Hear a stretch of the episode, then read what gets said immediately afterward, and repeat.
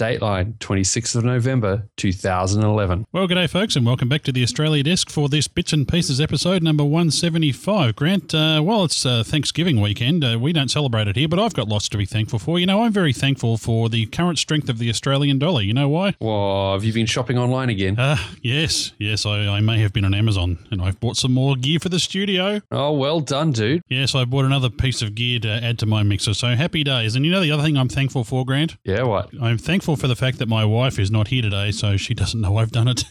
oh, oh, it's probably a good thing she doesn't listen to the show, right? I better hide that credit card statement when it comes in. Uh, good luck with that, mate. Well, Grant, let's talk about uh, Australia's burgeoning fleet of C 17s. Yes, that's right. The RAAF are working towards parity with USAF, one aircraft at a time, and we are proceeding towards having a sixth. That's right, a sixth C 17. It's getting further and further through the process of being uh, authorized and so on. And once it's authorized by the US and delivered, we'll be at 3% of the USAF total. So it's good to see that that uh, request is uh, being, uh, you know, advanced and going uh, further on down the line. I guess with the current state of the economy over in the US, so they'll be looking for export dollars. And uh, of course, you know, Australia has a very, very close defense ties with the United States. So I'm, I'm, sure that won't be a problem. And 3%, you say? Yeah, that's right, mate. 3% of the USAF fleet. But, you know, we're not really as involved in as many activities and so on. We don't have as many people and as much stuff to haul. But, you know, currently we've got these four C-130Hs just parked at Richmond. I mean, you know, what are they going to do with them, mate? Well, I guess uh, it's glad those extra C-17s are coming because those C-130Hs are being gifted.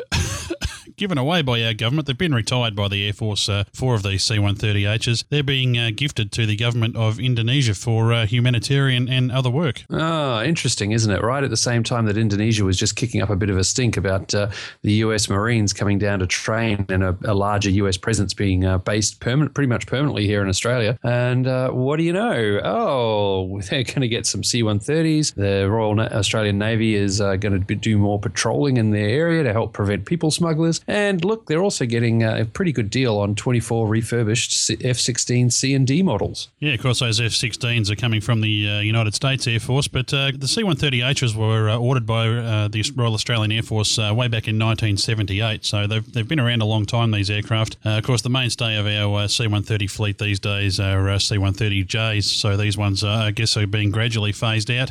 these aircraft to be given away. They require apparently about $25 million worth of maintenance to restore them to airworthiness uh, and they were due to be sold on the open market. But uh, there you go. Oh, it'd yeah. be interesting to know actually, Grant, what the open market would be for uh, C-130s. I know Lockheed made, I think it's the L100, which was a civilian version of that aircraft, but uh, yep. you don't admittedly see too many of those around. You certainly don't see them down in Melbourne where we live. But uh, you know, it'd be interesting to know. I guess uh, David could help us out with that in the next episode. That's not a bits and pieces. Well, don't forget they are also there's some C-130As were being used for firebombing and things like that till one's wing ripped off. So maybe you might find a few of them being used there or possibly working in Africa, things like that. It's, it's amazing where uh, old military workhorses go to uh, fly out the rest of their days. Yes, I guess they've been dumped. Oh, and speaking of dumped, mate, 23 F 111s have been dumped in landfill near uh, RAAF Amberley, much to the disgust of a number of fans and uh, local residents. That's really a, a really inauspicious way to get rid of these aircraft that uh, served our nation for, for nearly 40 years, Grant. I'm, I'm surprised. I mean, we know they had to dismantle them, but I'm, I'm really surprised at that. Basically, there's a couple being kept as gate guardians at the uh, RAAF Amberley's Heritage Centre.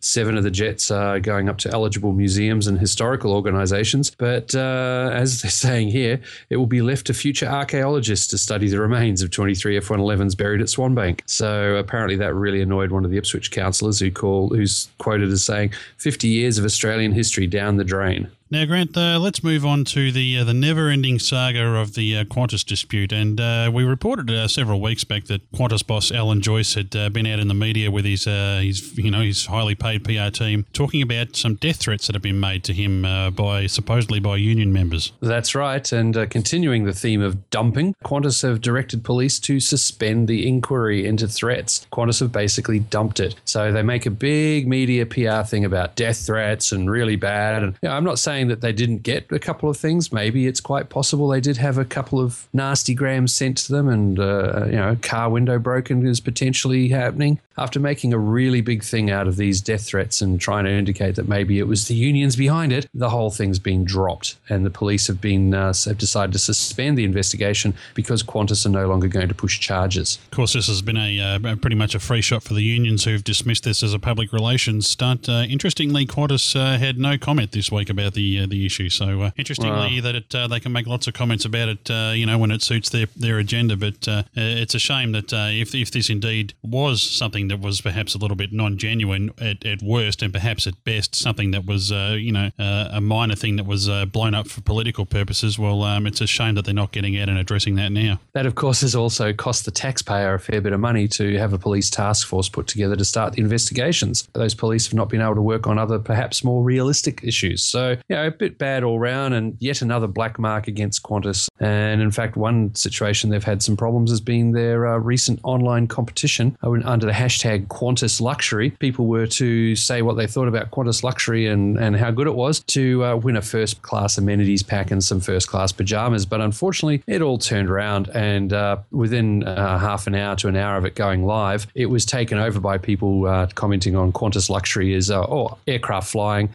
not being dumped at a uh, at a foreign airport. one was Qantas Luxury was using a bottle of water to have a shower over a toilet because they were stuck in an airport. You know things like this. So it really went bad for them. Yeah, it's interesting, Grant. You know, actually, you know, Qantas. Um, I actually think they use their social media outlets um, fairly well. They're, they're, they're quite prominent there. The Qantas Travel Insider is a, a pretty good example of that. And um, usually, Qantas is usually uh, pretty good with their uh, their social media participation and engagement. Uh, in this case, though, the timing just couldn't have been worse. And you got to wonder, um, you know, how, how, that arm of their uh, PR department didn't know what, what else was going on in the rest of the company. At any other time, they uh, probably could have uh, used this to, to great effect. And you know, it's all about getting your brand out there. But I notice here, Grant, that even Virgin Australia got in on the act. They put in a tweet here saying, "We think great service is the cat's pajamas." so, well done. Yeah, so there you go. So, boy, you know, we really want to. Uh, it sounds like we're getting down on Qantas, which is a real shame because there's a lot of bad news coming out about them at the moment, uh, and it's a shame because you know, on a personal level, we know a lot of Qantas staff, and they're all great people, and it's it's a shame that uh, these sort of shenanigans that are going on at a political and a management, and I guess at a union level, are, are really sort of tarnishing uh, a lot of the great work that they do. So, you know, we, we really hope that uh, over time that um, you know, and it is going to take a long time. In fact, the uh, dispute has now been pushed into compulsory arbitration, which is going to drag on for months. But uh, hopefully, there'll be a, an outcome that's going to be positive for everybody at the end because, uh, you know, as much as it makes a lot of news for us, we don't like to keep reporting bad news about Qantas. Yeah, no, it's just been so danged easy to report on Qantas for the last month or so because they've been making it that way. Who else can you talk about but the fact that they're doing all these crazy things and the timing of this competition? But, you know, speaking of timing, uh, one of the other things that's come up recently is that uh, Tiger our favorite uh, punching bag, is actually leading the way with on time arrivals and departures, and Qantas is at the bottom of the pack. Be interesting to see how they've measured that too, Grant, because um, you know Tiger has had no shortage of problems of its own this year, and of course it has a hugely smaller fleet than what Qantas does. They've got a smaller fleet, and they're also being restricted to much less uh, routes than they had before. They're only just being allowed now to expand to additional uh, services and routes, and uh, I think as such, what what we're seeing is that if Tiger have the right number of aircraft for the right number of routes, they can actually work on time and not have as many problems that one aircraft going out flows on so badly. Before, when the uh, when they got grounded, they were really stretched. They they were really working those aircraft, and one little hiccup would flow through the whole on time performance for the day, and if not the next day. Whereas now that they're not trying to stretch those aircraft as far, I think they're doing a lot better. And of course now uh, recently in the last week or two, they've been given a approval to go back to a pretty much a full shed, operating schedule. So if they're going to be uh, going back and expanding to all the ports they used to run to, well, my tip is that uh, their on-time uh, performance is going to drop just as it did before. And uh, as we mentioned last week, the uh, newly rebranded Air Australia could potentially find itself in a, a, similar sort of situation if it doesn't watch very carefully what what's been going on with Tiger in that regard. CASA have now cleared them to 32 weekly flights, which is still well below pre-suspension numbers, but it is a step towards that full full level once again. It's a good luck to Tiger Airways there, and uh, you know, as we said with Qantas, so I guess uh, you know we, we can only hope that uh, good things happen as a result of all the trouble that they've been having. Now we've talked about just about every airline in Australia this uh, week except for Virgin. So uh, Grant, they've had some good news. Their their earnings are up, and their new booking system is on the way. And boy, do they need a new booking system! yeah, after the fun they had in September last year, where the airline had 11 days of turmoil, costing approximately 20 million, uh, the IT company Navitaire reached an undisclosed settlement earlier this year. So now that they've got that behind them, they're they're telling them in the nicest possible way to go get stuffed, and they're doing it by taking their money and giving it to Sabre, and Virgin will implement the Sabre booking system across their entire operation. Hmm, interesting stuff, Grant, and uh, interesting too that even though their earnings are up, they still reported a 67.8 million dollar loss for uh, 2010 2011. So uh, I guess that's reflecting. No, they've had a lot of uh, with buying new aircraft and stuff over the last uh, couple of years. So I guess it takes a long time uh, to recover from that financially. But I'm sure that uh, as a result of all the shenanigans going on at Qantas, that their earnings uh, will be up uh, quite a lot over the next uh, six months, if I had to guess. Yeah, well, they're certainly getting people coming on Virgin that wouldn't have otherwise, and they're just hoping that a good percentage of those people decide, hey, this is pretty good. This is what I was wanting. I'll stay. Yep. Now, speaking of aircraft uh, in our skies that none of us will ever ride on, uh, let's have a talk about UAVs before we wrap up, Grant. And it looks like the Civil Aviation Safety Authority is launching a review of the uh, decade old rules governing civilian use of unmanned aerial vehicles. That's right. CASA is pretty, uh, pretty much right on the forefront of working with UAVs and uh, how they can work in civilian airspace and so on. There's actually a block of airspace uh, down towards the south end of the bay here and, near Melbourne that's used for UAV testing and so on. Of course, these are smaller ones, not the really big ones like a Predator and so on. But yeah, they're, they're doing a fair bit of work on it. And as such, they're uh, reviewing the rules that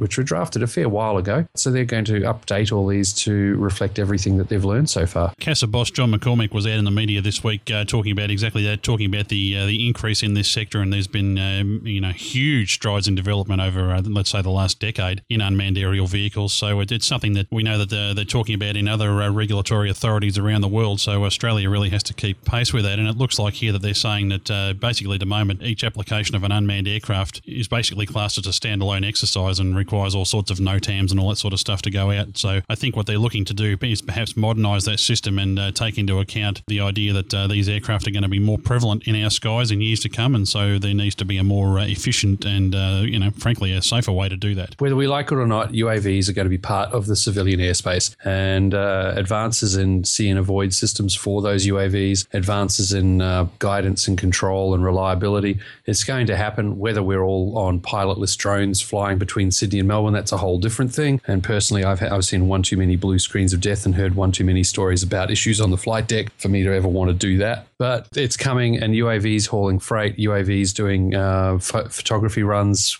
uh, power line inspections. It's all going to happen. So let's see uh, where all this goes. Absolutely. Now, Grant, uh, we still haven't had a winner yet in our uh, Guerrilla Geek segment, the Australia Desk version of the Guerrilla Geek segment. We have had some very close guesses. Max has had some people that are pretty close, but uh, yeah, it's not quite right. So Max is going to talk about that and uh, perhaps narrow those search parameters just a little. We'll let it run. I've sent Max the answer, so Max knows what it is, Grant, and uh, I'll send an audio clip of that. So we might run the answer to that in 176, and uh, perhaps if nobody pings the episode number exactly, then we might have the closest to the mark. Oh, that or else you just get to keep all those airplane geeks buttons. Yes, absolutely. Or, you know, we'll get Rob to send us some more. Yeah, why not? Why not? I mean, you haven't quite fully decked out that entire jacket yet. That's right. I'll just have to come back to the States next year and um, liberate some more from his office.